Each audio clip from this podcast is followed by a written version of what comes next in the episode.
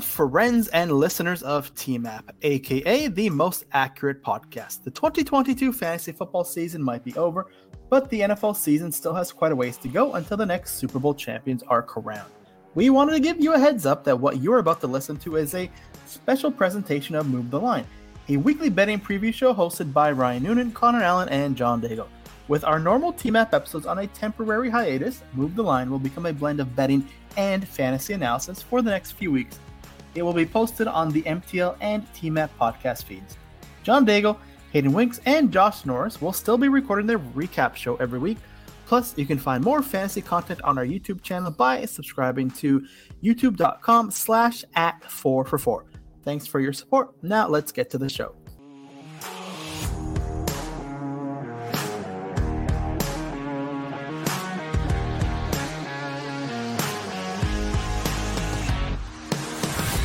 Hello, welcome to the line. Ryan Noonan joined here, as always, by my friends Connor Allen, John Daigle. Connor looking uh, dressed up, just back, fresh back from dinner tonight. How are we doing? Good. Uh, been you know drinking some tequila by the pool all day, hanging out. Uh, played a little bit of tennis this today and some shuffleboard, some you know old people games. It was a lot of fun. Shuffleboard's uh, incredible old person game. Um, you know, tennis is a little harder as you get a little bit older, but uh, yeah, shuffleboard's a lot of fun. Uh, Daigle, how are we doing today, bud? Week 18. We've been waiting for week 18 since I don't know uh, May, and we're here. Uh, load gets a little lighter from here on out. Yeah, and we are greeted with only what one total on Sunday that's over 41 and a half points, and lots of motivational tactics and just transparent resting situations, despite the fact we've had coach speak all week. Uh, I don't know why we do this every year. It's a tricky one. Um, uh, again, not, not going to tell anyone to you know what to do with their bankroll and how they want to handle it. Week 18 is tricky. Uh, talked about it a little bit last week too, around like double counting. Again, this is a very very liquid market, even in week 18.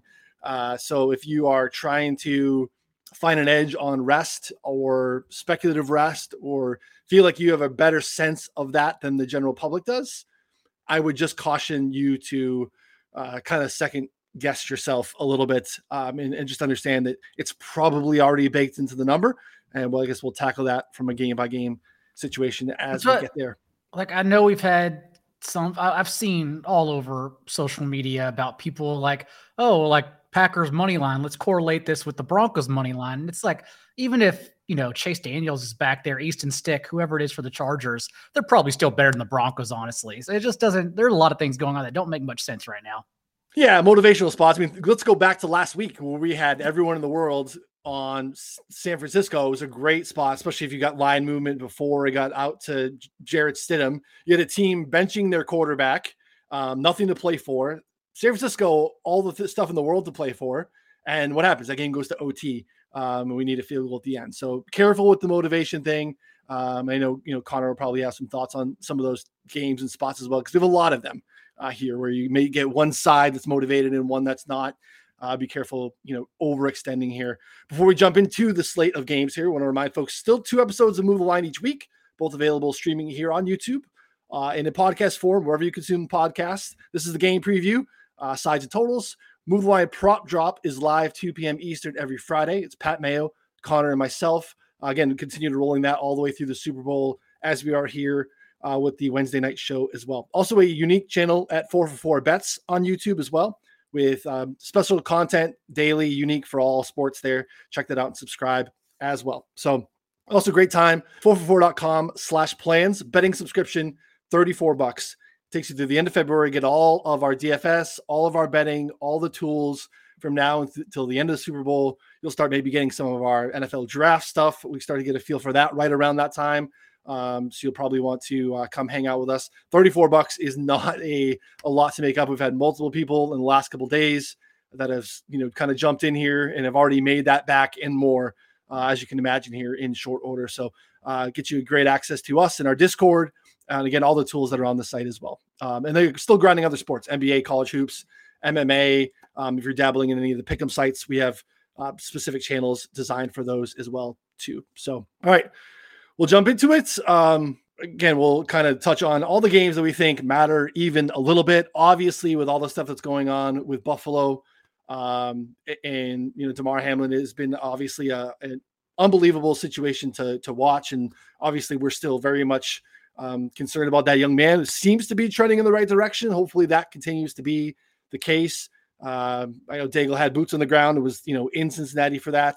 Um, excited that the NFL relieved, I guess would be the better word, that they made the right decision. I can't imagine them having to play football there. Daigle, anything you want to share about uh, you know your experience there uh, the other night? Honestly, honest, honestly, no. Uh, I, am not qualified to speak on it. Um, I cried Monday night. It, it, it, was a mess. It was an absolute mess. So no, that really hard to process and take in what we saw. Just, just we get, I think, unfortunately, numb to head injuries and other stuff like that that happens. And you know, we do typically see scenarios where we get a thumbs up or we get some sort of positive report after they get taken off. But the, the scenario that happened on Monday is still, I think, uh, sitting with everyone and, and should be. And hopefully, we continue to trend on the news that we're currently getting uh, from Hamlin and his family. And uh, yeah, so we're gonna sit and do our best to talk about football in Week 18 based off of what we know. And again, recording on a Wednesday night, there's still a lot going on in terms of the NFL schedule.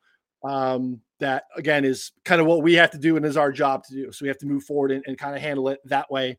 And could be some moving parts. You could be listening to this on Friday and the schedule could shift, and who knows what's going to happen. As of now, Cincinnati and Buffalo game is kind of paused uh, to be determined. And we're going to play it off as basically week 18 is happening as the matchups and schedule is telling us to do so. So, uh, with that, we'll start with the first. We have two Saturday games. Uh, Kansas City first on the road against the Raiders, the aforementioned Raiders, who showed up in a big way last week when they very much could have rolled over. Kansas City, with all that's going on, obviously not knowing what the results of that Monday night game, number one seed still very much alive and and uh, to be determined here. So Kansas City will be going all out here. Dig, I'll let you get started with uh, Chiefs Raiders. Kansas City certainly going all out, and the it make the game matter so much that there shouldn't be Saturday NFL games this week because those have trickle down effects for what happens Sunday, um, especially with the Bills here. But nonetheless, Chiefs starting us off here on Saturday. Um, you know, I would like to laugh and say the Chiefs will just easily walk over the Raiders.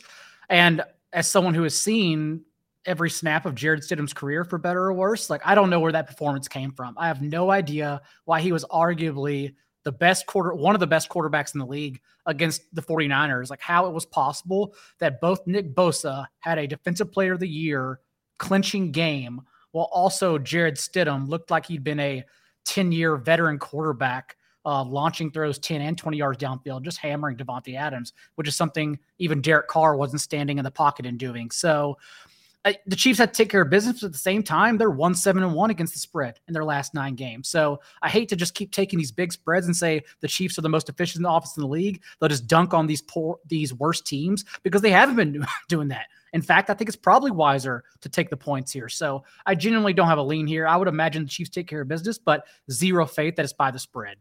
Yeah, Chiefs team total, Connor, uh, basically 31 and a half, a very hefty team total. Um, what are your thoughts here? I mean, obviously they're motivated, but I mean, I don't think that we should expect the Raiders to lay down either.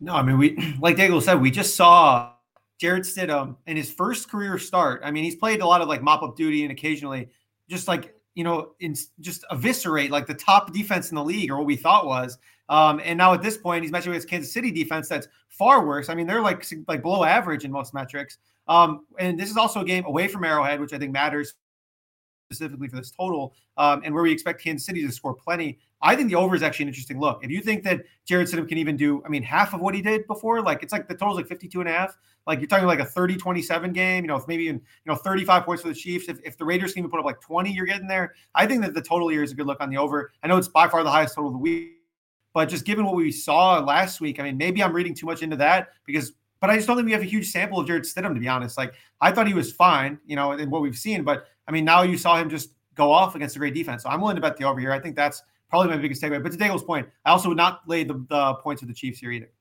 Uh, yeah, 52 and a half is uh, painted across the board, nine and a half everywhere as well. Uh, L'Jarius Sneed, impactful injury to watch for on the Chiefs side. Uh, definitely their best cornerback left last game, still dealing with a hip injury and uh, is I don't think has been practicing yet this week. So uh, that would be impactful um, because we saw last week again, like we saw the best game basically of, of Davante Adams uh, in a difficult matchup without his best friend at quarterback. So like this could be a spot very much where he could still be uh, wanting to get some end of the year, you know, leave on a good note. And he talked about today returning no matter what the quarterback situation is next year. So imagine you see the best Raiders. I just wish I could put my finger on it because, dude, I'm telling you, we've all seen Jarrett Stidham play in the NFL. He shouldn't be in the NFL. And then that performance on Sunday was wild. He led the league in depth of target. Uh, he went five of eight on throws, 20 yards downfield. He averaged eight and a half yards per attempt under pressure. I, I don't, I just don't know who that person was. I have no idea. I bet under Jarrett Stidham under 205 and a half passing yards and felt so good about it. I was like, oh, this is a great bet. It closed like 195, 197. He got like 10 yards close value. He hit the over in the first half, I'm pretty sure. Yeah. And we know McDaniel is coming back uh, no matter what. But at the same time, you can look and say, okay, like the the five plus games of double digit leads they had that they blew. Uh, that's probably coaching gaffes, but at the same time, like the team isn't quitting. They're they're still fighting for him. Same for Lovie Smith in Houston. So it's actually just hard to say like, oh, McDaniel, this is all his fault. Maybe it was a lot more Derek Carr than we think. Of course, it's only one game, which is why what makes this one such an interesting watch, honestly, on Saturday. My favorite super fishy thing to do every week. I've talked about it a few times, talked about it in the chat. I love to basically I love to parlay team total unders at 24 and a half.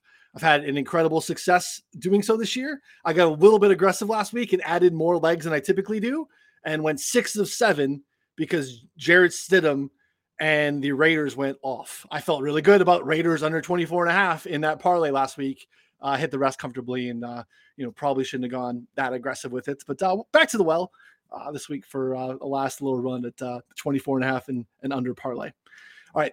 Next is the other Saturday night game. Uh, Tennessee is in Jacksonville. Looks like it's basically six across the board, 40 and a half, or 40 is the team total, or the game total, I'm sorry, 39 and a half off market per usual over at FanDuel. Uh, again, similar first start of their career. Josh Dobbs showed a little bit of better than Malik Willis, I guess. Uh, the forward pass was part of the Titans' plan. They'll have Derrick Henry back. He's been practicing in full. They obviously, you know, rested him against Dallas last week. Jacksonville just continues to roll, was able to take care of business uh, with their starters in a big way against Houston. Now, again, the market's telling us that they like them very much in the spot here.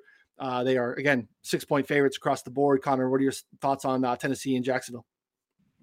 This game's interesting because the more that I broke it down, I kind of think it's a bad matchup here for Tennessee beyond just like obviously not having Ryan Tannehill. But if we kind of look at, you know, the strengths and weaknesses of these teams. So Jacksonville's offense here, they're a little bit multiple, but I think when they're at their best, they're throwing a little bit more. Trevor Lawrence is exploiting a bad secondary. Titans, massive pass funnel, you know, 28th in pass DVOA, second in run DVOA. So they don't have to rely on the run. They should have plenty of success passing, as Trevor Lawrence said last time. On the other side of the ball, you have Josh Dobbs matchup against a pretty poor Jacksonville secondary. But like, do we think that the Titans are able to exploit that weakness? Uh, I mean, probably not with Josh Dobbs. Like they're probably going to want to give the ball to Derrick Henry and run the ball. Where Jacksonville's run defense isn't necessarily good, but it's just like not a very clear weakness. Like they're just around league average in most metrics. So I feel like kind of when we look at that and look at just the way these teams are trending, I I struggle to bet against the Titans because they're always a team that seems to like stick around for a little bit longer. But at the same time, with just how this team matches, these teams match up on paper, for me, I kind of like the Jaguar side here under a touchdown.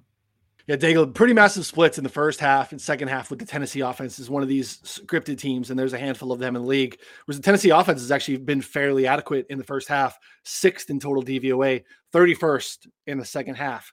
Um, so again, like I think Jacksonville is worth a look here, but I think they might even be better live um, if maybe you get a little Derrick Henry going, uh, might be able to bounce back. What are your thoughts on this one? That's probably the spot since we still have no faith in the Jaguars defense that allowed 27 points per game in the second half of the season.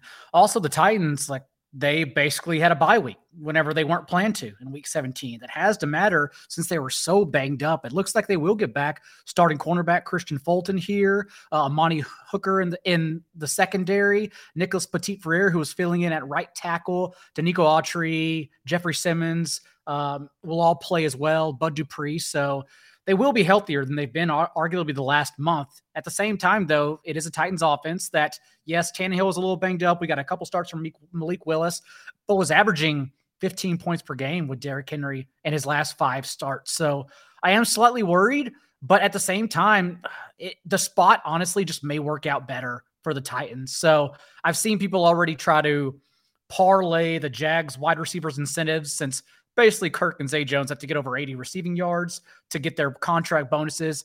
At the same time, that's pretty ridiculous since you can just say, well, the Titans are still second in yards per attempt to opposing boundary receivers. Like wide receiver, we know is where they get tagged every single week. So that would be the reason you you bank on any props for the Jags wide receivers. But honestly, for me, it is a live bet because I am worried about the situation the Titans had last week.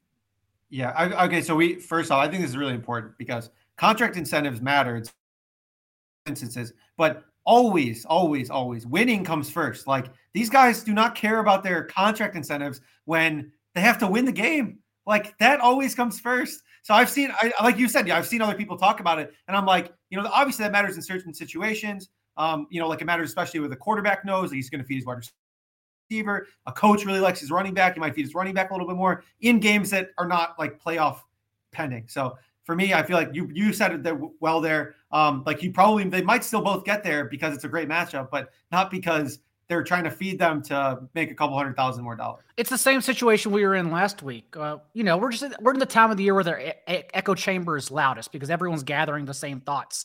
And I went on this show. I went on so many other shows, even on the fantasy shows we do at the at the most accurate podcast feed, and just kept on repeating to everyone like like I don't know where the narrative began, but the Jaguars aren't benching players in week 17. Like that is the worst narrative going around, and I don't understand where that's coming from. And of course, they didn't until they built a 28 to nothing lead in the second half. That only then did they bench players. So yeah, it's it's I understand everyone's just like not doing their own research and just gathering thoughts here. But yes, if the contract incentives can hit because the Titans defense, that's where they've been attacked. But again, they got healthier because they basically had 14 days off. Thank you. I mean, I was going to bring it up at some point in the show. This probably seems like the best spot to do it. Um, it drives me nuts. I think it's super lazy, and um, you know, I do think the market is aware of it as well. So at times you'll be betting into you know even a worse line because they're aware of these things. Um, and to Daigle's point, it gets recycled and recycled and recycled. It's not an original thought, and winning always comes first. Perfectly said by both of you. Um, it just this game matters for the Jags. Like it can't be force feeding targets to guys. And again, like they're prominently involved in the offense and they'll need to be involved for the for the Jags to win. But again, like that is a byproduct of those things and not a driving force when you're really needing to extend and make a, a playoff spot for the first time in a while. When you have a losing culture, um, this is not necessarily that's something that they're focused on turning around, not necessarily the incentives that come along with it. They will be dragged along. Now, what happens in another incentive laden game, like when a stoppable force like the Colts meets a movable object and the Texans with the number one overall pick on the line? I don't know because the Texans could mess around and screw that up. The Colts are so bad. So I, I don't know what happens in that game, but I know I would think they'll be trying their hardest to maybe lay that one down. Yeah, that one will be interesting. You would think too that the Falcons would want to do that as well because they'll, t- you know, again, not going long on this game, but Tampa Bay is on the road there. The Falcons are favorite there's been reports of there's been a lot of line movement in that game. There's been reports of the Bucs at least starting their players, which is probably going to happen. I don't imagine they play the duration. Basically, the market's saying we don't believe you, Todd Bowles, that you're going to basically play your guys the entire game. Why would you?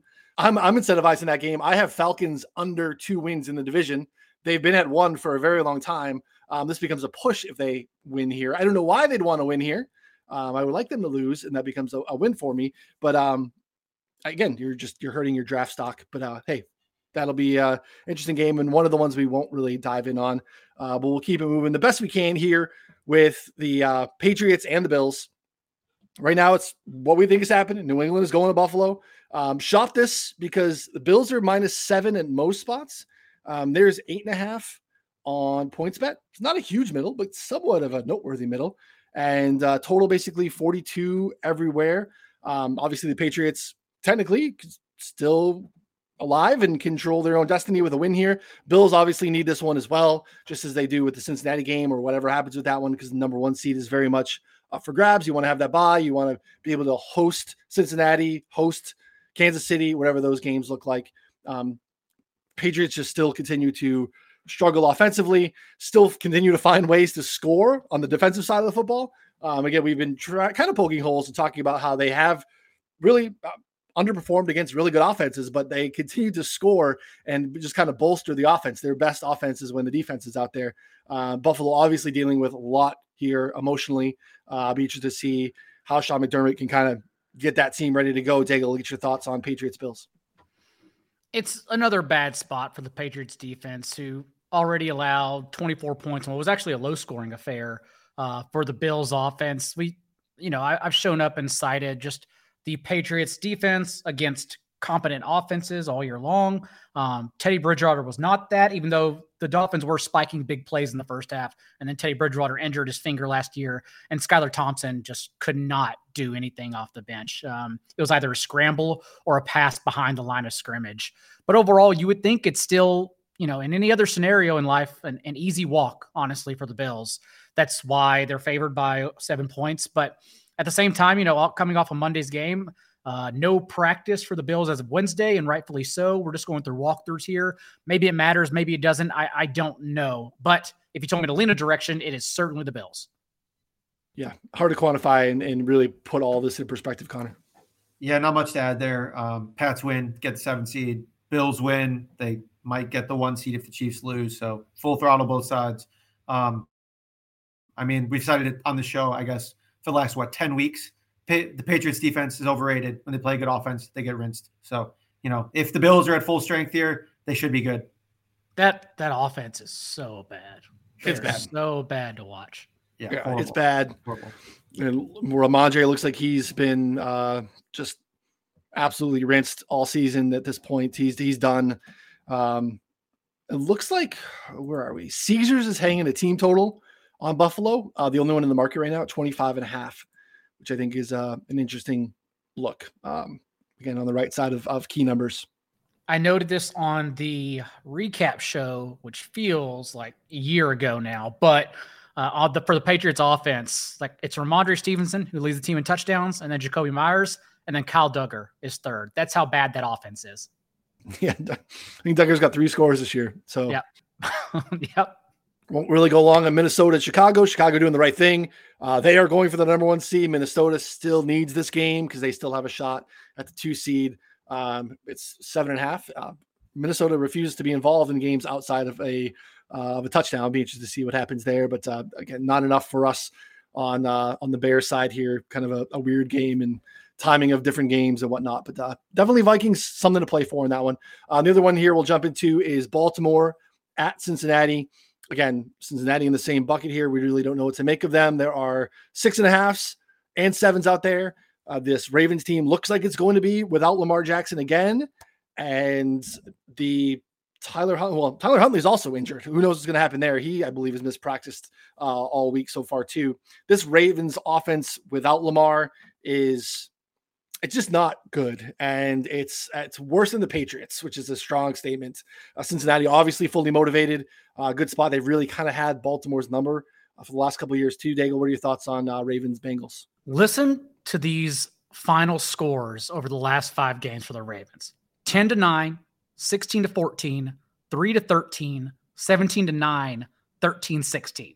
Like the NFL would tell you, they're having fun. It's just close, good football. It is not good though. They may be close, but it's a disaster. And I'd love to look back and say, oh, like the Ravens actually in their last five games, like have only allowed 58 total points. Like, so their defense is better. But then you see that's actually come against Russell Wilson, Kenny Pickett, Deshaun Watson, and Desmond Ridder. And you're like, okay, it doesn't even matter, actually. We we need an actual litmus test. And this is that litmus test. And I don't think it matters. Like if the Bengals reach 20, the game is over in the first half, even because this Ravens team just can't score. They can run the ball well, but the play calling is well off. So yeah, I don't I don't have any amount of faith in this Ravens team. The line was at seven, as you mentioned on Monday. I think that's pretty much the time we knew that Lamar, who now hasn't practiced in 31 days, just MIA on a milk carton. I don't no one knows what the situation is. It doesn't sound good for the playoffs, but nonetheless, yeah, it's just the fact that the Ravens can't score. It's that simple. Yeah, Connor, 16 and a half on Caesars. Again, a lone wolf in the market hanging a total on this game. On the Ravens side, uh, obviously we'd preferred the 17. I don't think we're going to get there. Um, maybe, maybe there's, you know, a little bit more belief in the Bengals in the marketplace uh, that could drive the game total up, and we could see team total sneak up. What are your thoughts on this matchup? Yeah, it's tough for me to back the Ravens here for a lot of the reasons you mentioned. I think that with the the Bengals here specifically, like if they get up, like you said, how does Baltimore punch back? And I think the answer is that, that they don't. And so, you know, like I mean, it's almost like before Lamar Jackson, I don't know, learned how to pass the ball successfully and come back. Like now you have a way, way, way worse version of him. You know, Tyler Huntley, a quarterback, uh, and like they fall behind. This Baltimore offense just they don't have the playmakers. They don't have the Tyler Huntley doesn't have the capability to pass to come back. So it's just like they methodically can move the ball down the field via running, via you know some quick pass plays here and there, um, but that's it. Like they have nothing else. And so unfortunately, I think that you know it's basically like if the Bengals get a ten point lead, the game's kind of just like over. I think at this point. So uh, for me, it's probably Bengals seven. I mean, I think there's, I mean, I okay. First off, my my my ten point teaser cashed last week. My three like ten point teaser did cash. Um, um, but I do think that this is like, I mean, teaser leg thoughts. I mean, I, they're going to play, right? They're going to play all out. Like I, am pretty confident they're going to win, but I mean, they can win by a ton. And if they don't get a big lead, the game might be a little closer. It's, so they might not win by it's more than seven, but I mean, I'm pretty confident they win by three or more, or like you know, two and a half or more. I love this angle. I love Connor Allen, uh, teaser tout, uh, ten point teaser tout. One and zero, oh, baby. One. And I love oh. it. There's six and a half out there at Rivers still, so like there? that's oh, like, yeah. I think that that's a, a nice. I like that. I like that. We uh this this is the worst analysis I'm going to give all year because uh, it, it, it, consists of Sal. Consists you ready? Of, it consists of only one drive. No, do not cut this. Um, but I will say in a game that mattered, you know, before everything that matters more on Monday night, uh, one drive, Zac Taylor was in his bag. That one drive, uh, I remember leaving that one drive thinking, "Oh, Zac Taylor came to coach tonight." Um, and this is a game that clearly matters. So maybe it is a turning point for a Bengals offense getting more aggressive.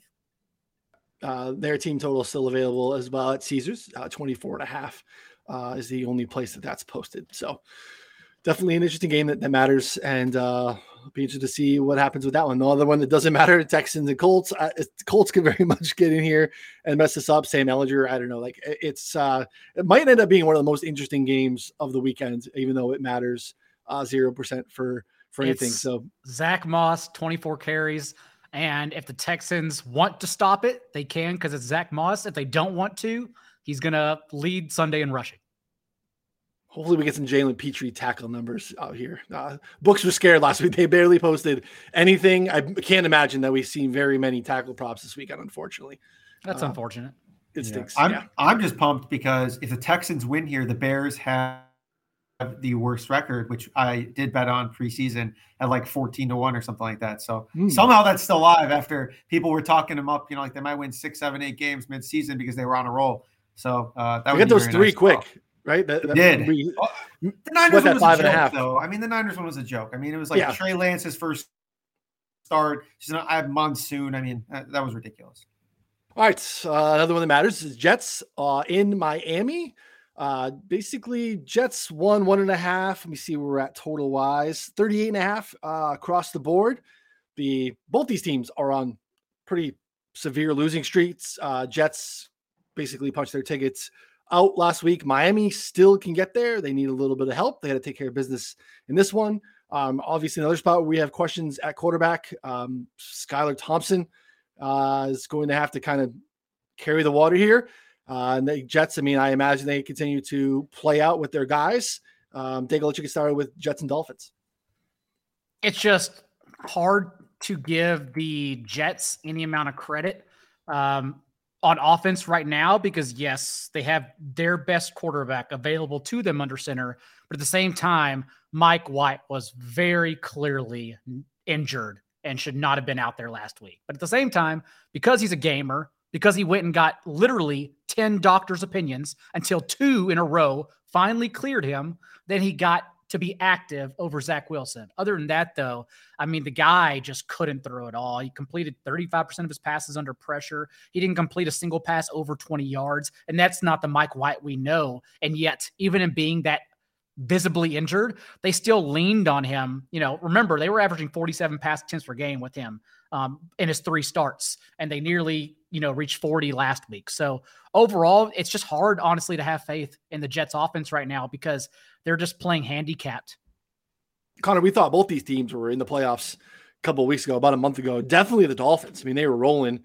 Um, obviously, unfortunate what's happened with Tua. Um, give me your thoughts on this one. Yeah, there's there's something that's interesting that I noted today on Twitter is that it's this is a really easy spot here where Miami wins and they're very likely in the playoffs.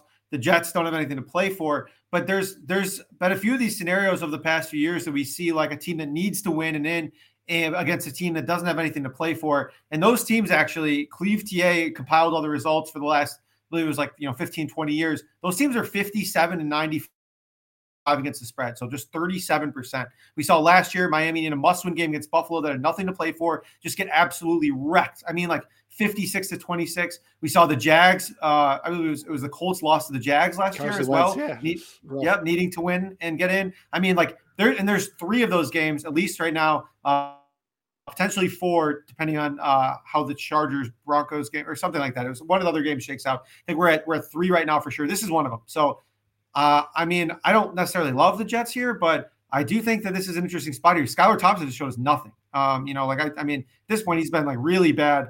Um, I think we're all on the same page that Mike McDaniel is a great coach. Like he's very capable play caller and scheming things up. But there's only there's only so much you can do when it comes to like scheming up and play calling if your quarterback can't complete like a 15 yard pass. So yeah, and they have a good amount of injuries on the defensive side as well, Miami, which has been super tough for them. Interested to see what happens. They got reports of, um, you know, their owner is very much, uh, I guess, been liking and pursuing Sean Payton for years. There's thoughts about them making a coaching change if they don't make the playoffs, which would be wild. I mean, I imagine uh, McDaniel would be scooped up pretty quickly if that were to ha- happen. But that's just that would be wild. That'd be insane. That yeah. they've gone through so much this year. That'd be insane. I know it's it's seems more on the table than anyone could possibly believe that that would be the case. Um, that's what happens. You get rich billionaire owners that, uh, you know, the dude's like 86 years old or whatever. Like he doesn't have a lot of time left. He probably wants to see a playoff berth or at least a, a Super Bowl run. So, uh, yeah, I think the coaches they have can get it done, but uh, we'll wait and have to see what happens there. Uh, and again, like part of the reason I think the NFL structures the schedule the way they do with these division matchups late in the season is that like Jets don't want to give the Dolphins a free pass to the playoffs. Like even though they're you're not necessarily incentivized by anything in the standings, like you just you don't want to lay down in the division. Um, and I just think that's you know part of why they do it this way. And uh, I think anyone thinks that that's going to happen, I think is uh, it's just kind of foolish. Um, Carolina is in New Orleans. That game does not matter either. Uh, New Orleans three and a half point favorites there. Nothing to play for. Uh, Browns are in Pittsburgh, and this one matters and shopped because uh, two and a half is out there on PointsBet. Uh, Cleveland is three at most other spots. There's some other two and out there too. 40, 40 and a half is the total.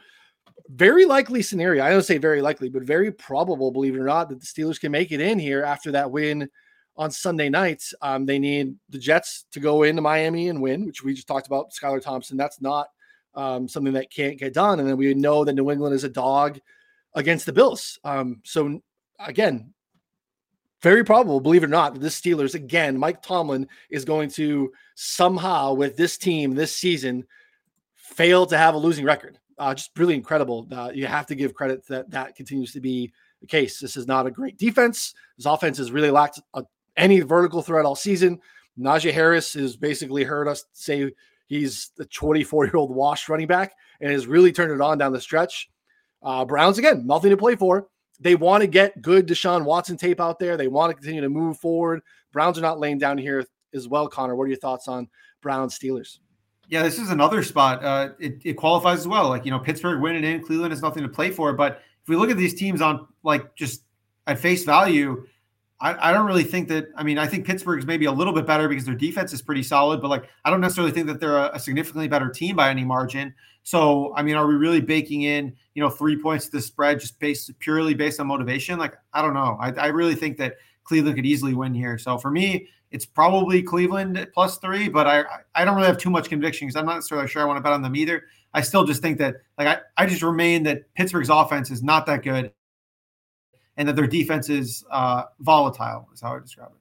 I I agree they're not that good, but in my opinion, they're still better than this Deshaun Watson offense right now, who pulled the wool over everyone's eyes last week and scoring all three of his touchdowns over 100 yards on six completions in the second half. He was miserable. No touchdowns, uh, 50 passing yards in the first half. And then now you look and the Steelers, the way they're playing since they returned from their bye in week 10, asking Kenny Pickett to do less and leaning on the league's sixth highest run play rate. Uh, there's six in rushing touchdowns in that time as well.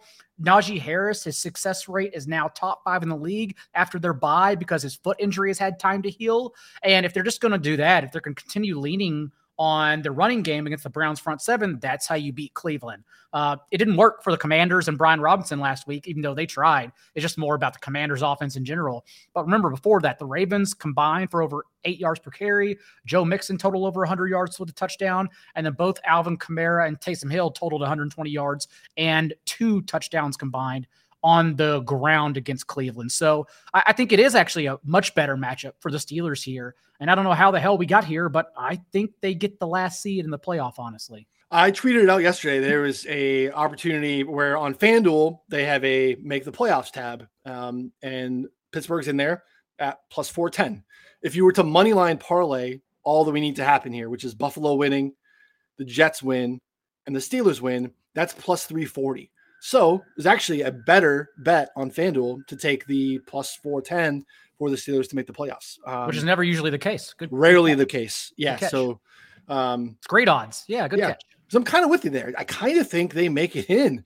Um, I don't think New England goes to Buffalo and win. Um, and this Skylar Thompson led offense, I think, with all the injuries on the defensive side, Bradley Chubb, some injuries in the secondary, like I, I don't feel great about the spot for the Dolphins. So yeah, very. I again, obviously, one and done. It's going to be a really tough lane for the Steelers to you know face Buffalo or Kansas City or whatever ends up happening there. But hey, keep the dream alive and get in the dance, and you know, good for Kenny Pickett. I guess I don't know. It's uh, kind of what's going to happen. I think so.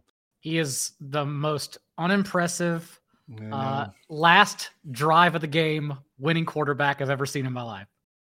It's not great. And that's actually maybe the problem is you're going to get in bed and feel like, hey, he took us to the playoffs in the first year. Uh, just, you know, just going to double down and uh, you know put yourself in a spot where you kind of tie yourself to him for a few more years. It's, it's interesting to see. Interesting to see. New England does the same thing with Mac Jones, so we'll see. Um, this next game is is moved a lot. It's been really interesting today. The Chargers are in Denver.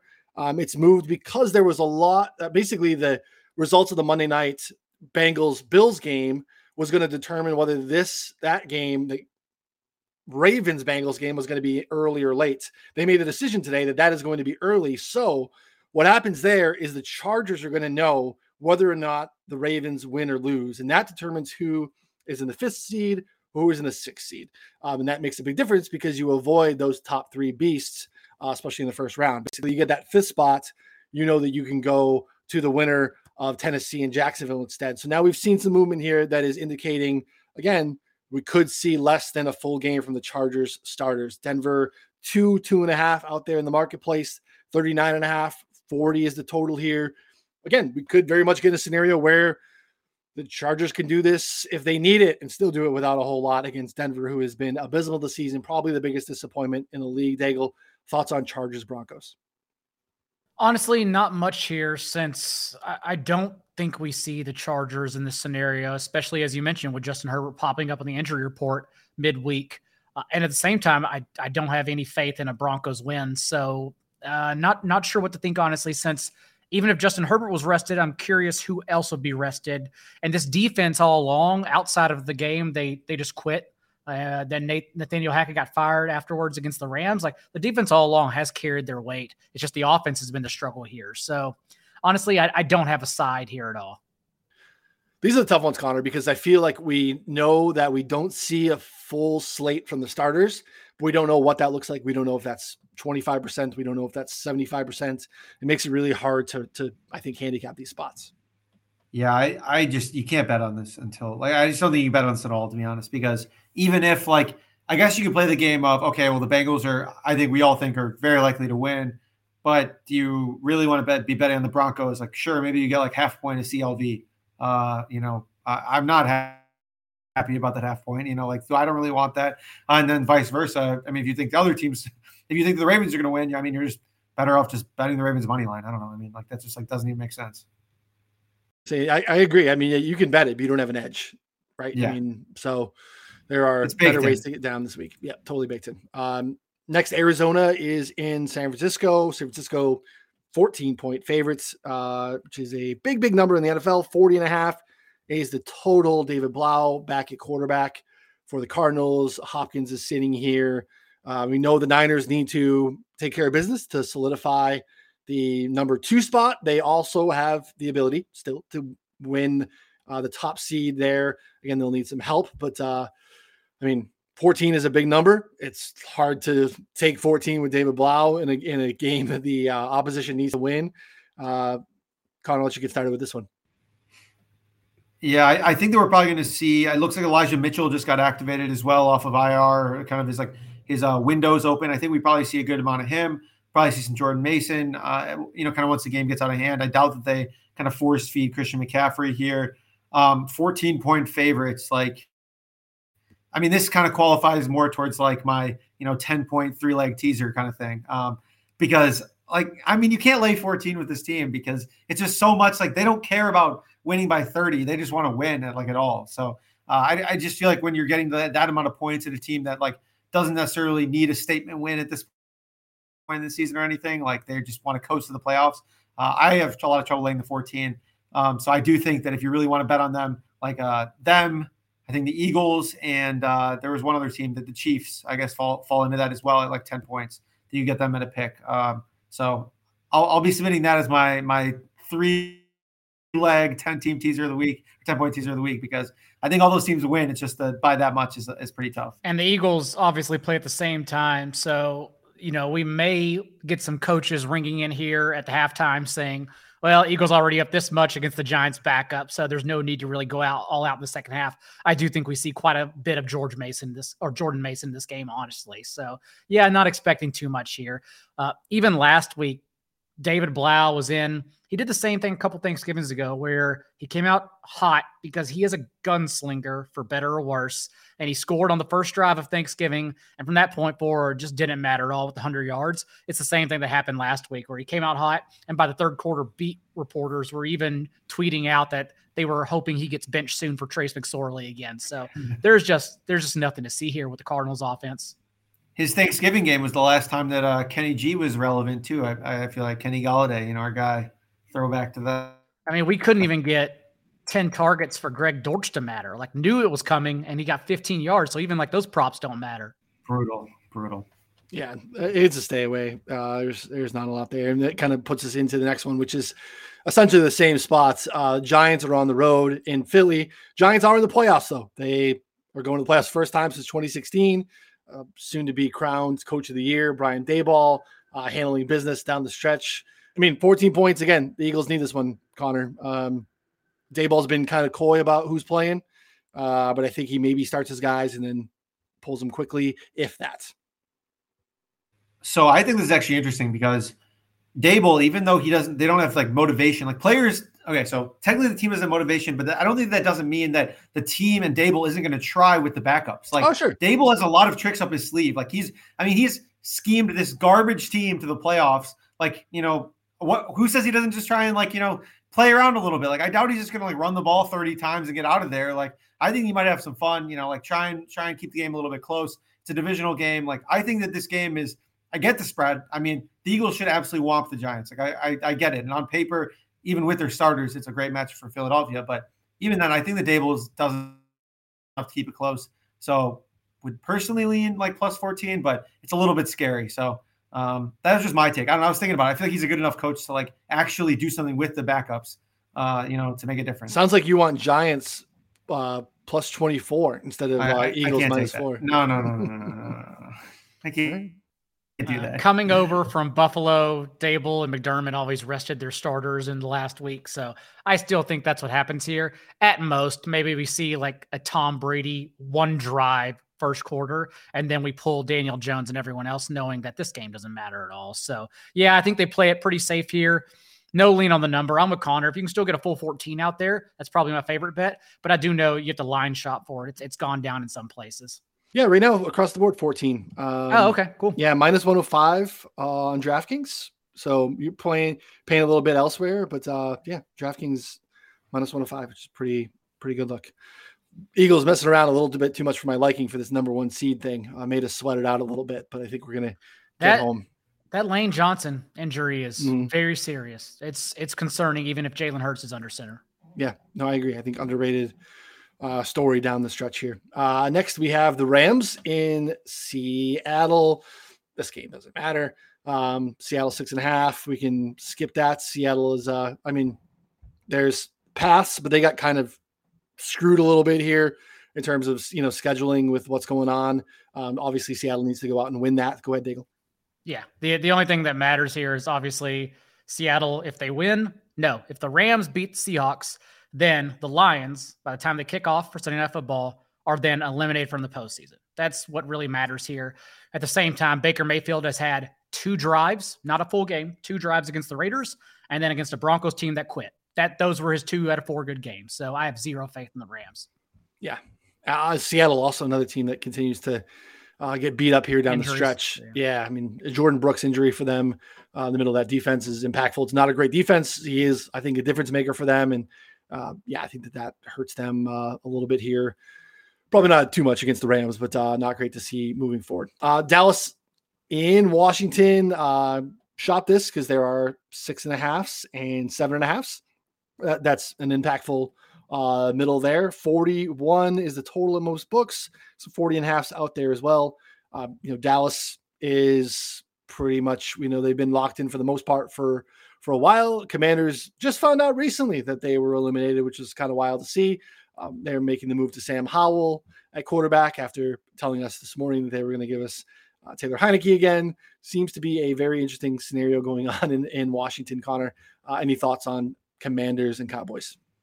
Imagine risking your season on Carson Wentz, like your your playoff berth, being like, oh, we got to start Carson. I mean, I get Taylor Heinicke has been not great, but man, that was rough. Daigle, I think you want to add something there, right? Times two. Imagine risking your season and not knowing it with Carson Wentz. That's Oh, that's the yeah. caveat there.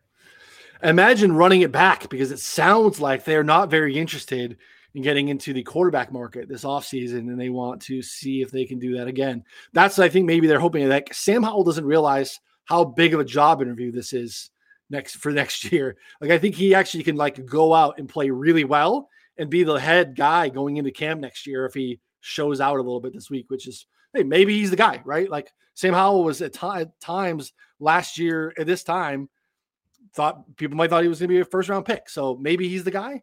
Uh, just seems to be a curious organization uh, that is on and off the field for a number of years. I also thought it was hilarious that they're like, "Oh, we're going to start Taylor Ryan Heinicke, but we might see some Ham- Sam Howell." I'm like, "What? Like, what? Just start Howell. Like, what do you like? What's the point at this point of you already know what Heinicke is? So at least give Sam a full game." So thankfully, they at least did that. But at this point, it doesn't really matter. So yeah, I mean, I have zero takes on this game side total. I don't know. It's just very strange.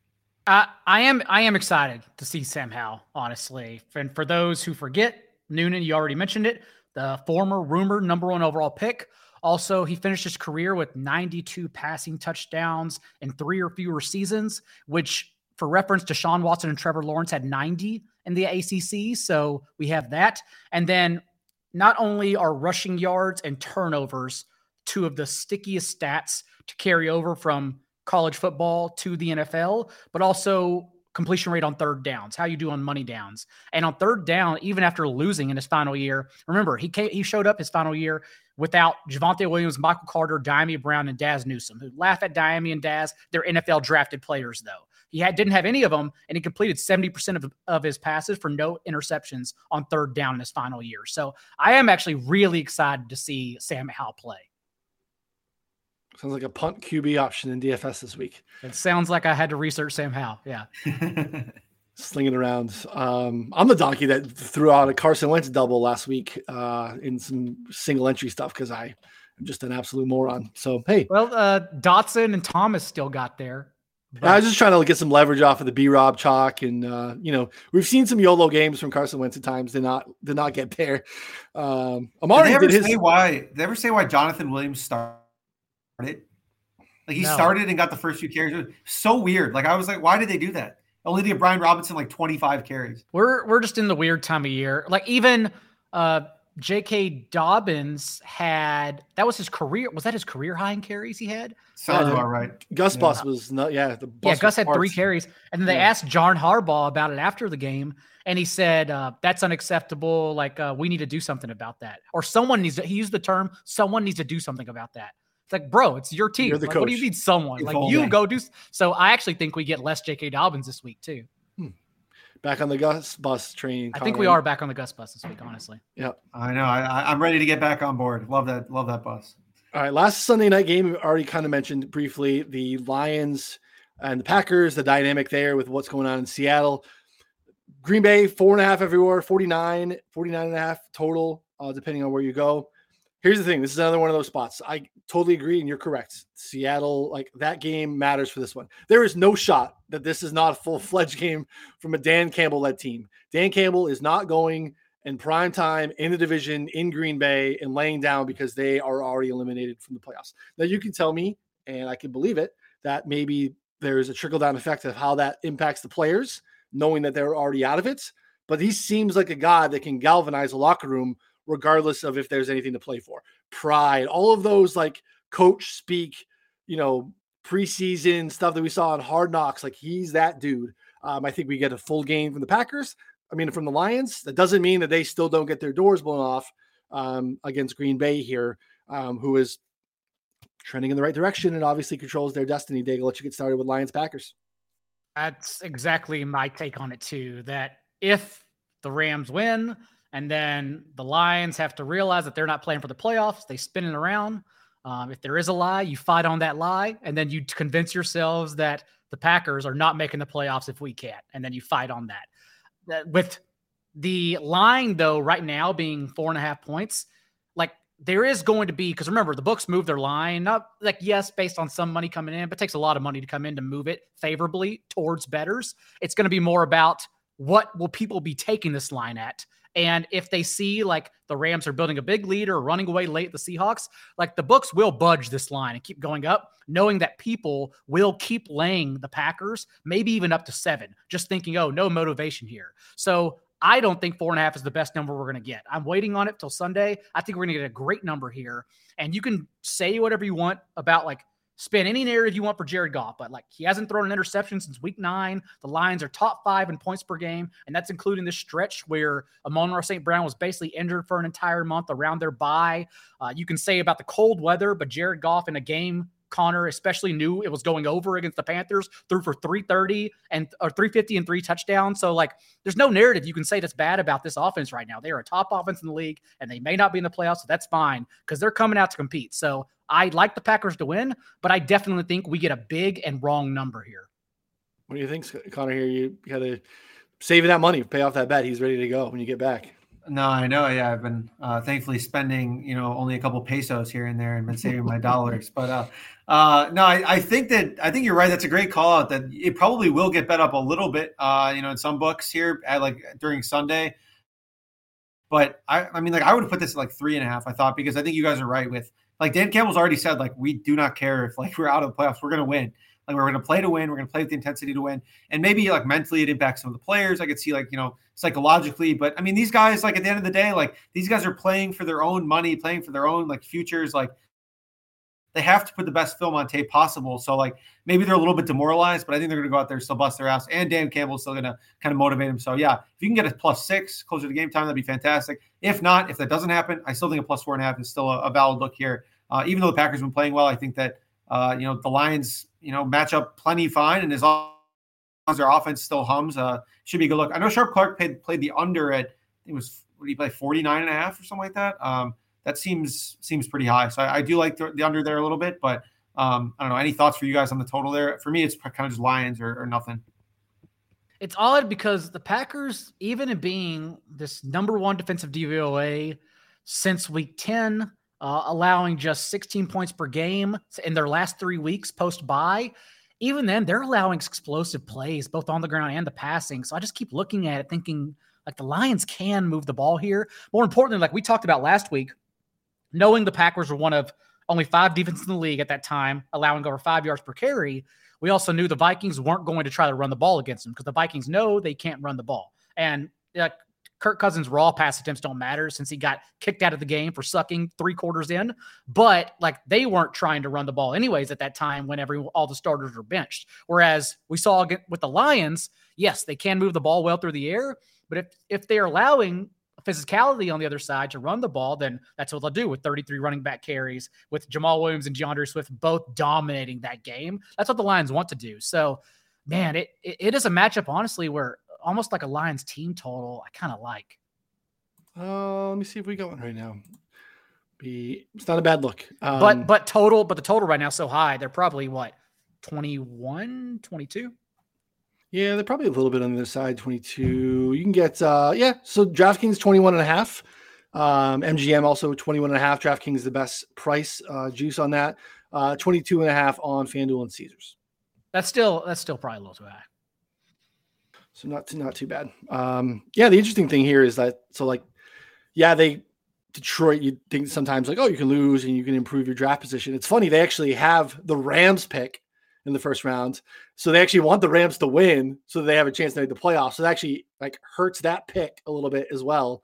But still, like they're going to be in a spot to have two top 20 picks in the draft again. They nailed the draft last year. They they had a really, really good draft um, on both sides of the ball last year, I think. So um, they right now have that spot. They could benefit from you know losing or having the Rams lose, and that could become a top five pick uh, pretty quickly, depending on what happens in some of those other spots this weekend. So be interested to see how that all that all shakes out. So um, we made it. We made it through every game. Not too painful. Um, I would say be on the lookout on Sunday night for those playoff matchups to open up. We just don't know really at this point when we record here on a Wednesday evening what's going to happen with the other games and how that's all going to move.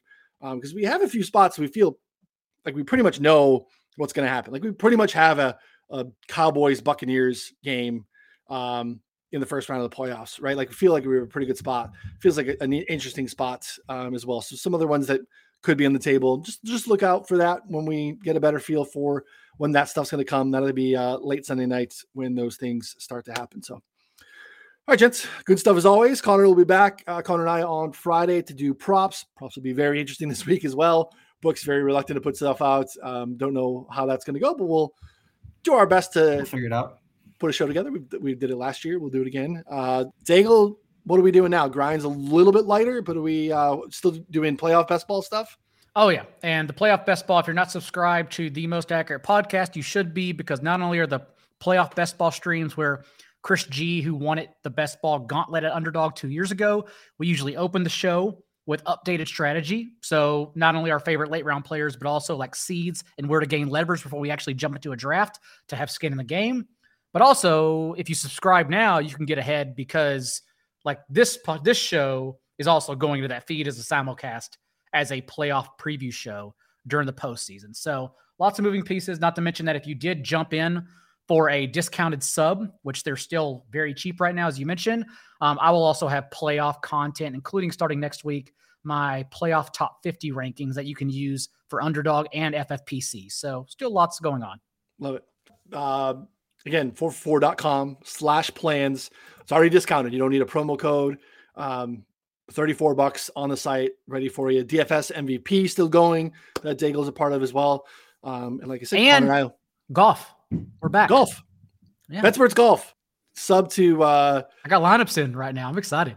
Nice. I made a lineup today as well. I, I don't do a ton of DFS for small field, 39 man Love. field, no cut events. Um, but you Hell know, yeah. we're betting we're, we're betting and we get prime time golf too because they're in Hawaii, so it comes in a little bit later in the evening. It is a it's just as scenic of a golf course as we get there in Kapalua. It is unbelievable. So, um, yeah, back on the wagon. BetSperts Golf. Uh, go to betspertsgolf.com, subscribe there. Discord over there is where we're putting out all those picks.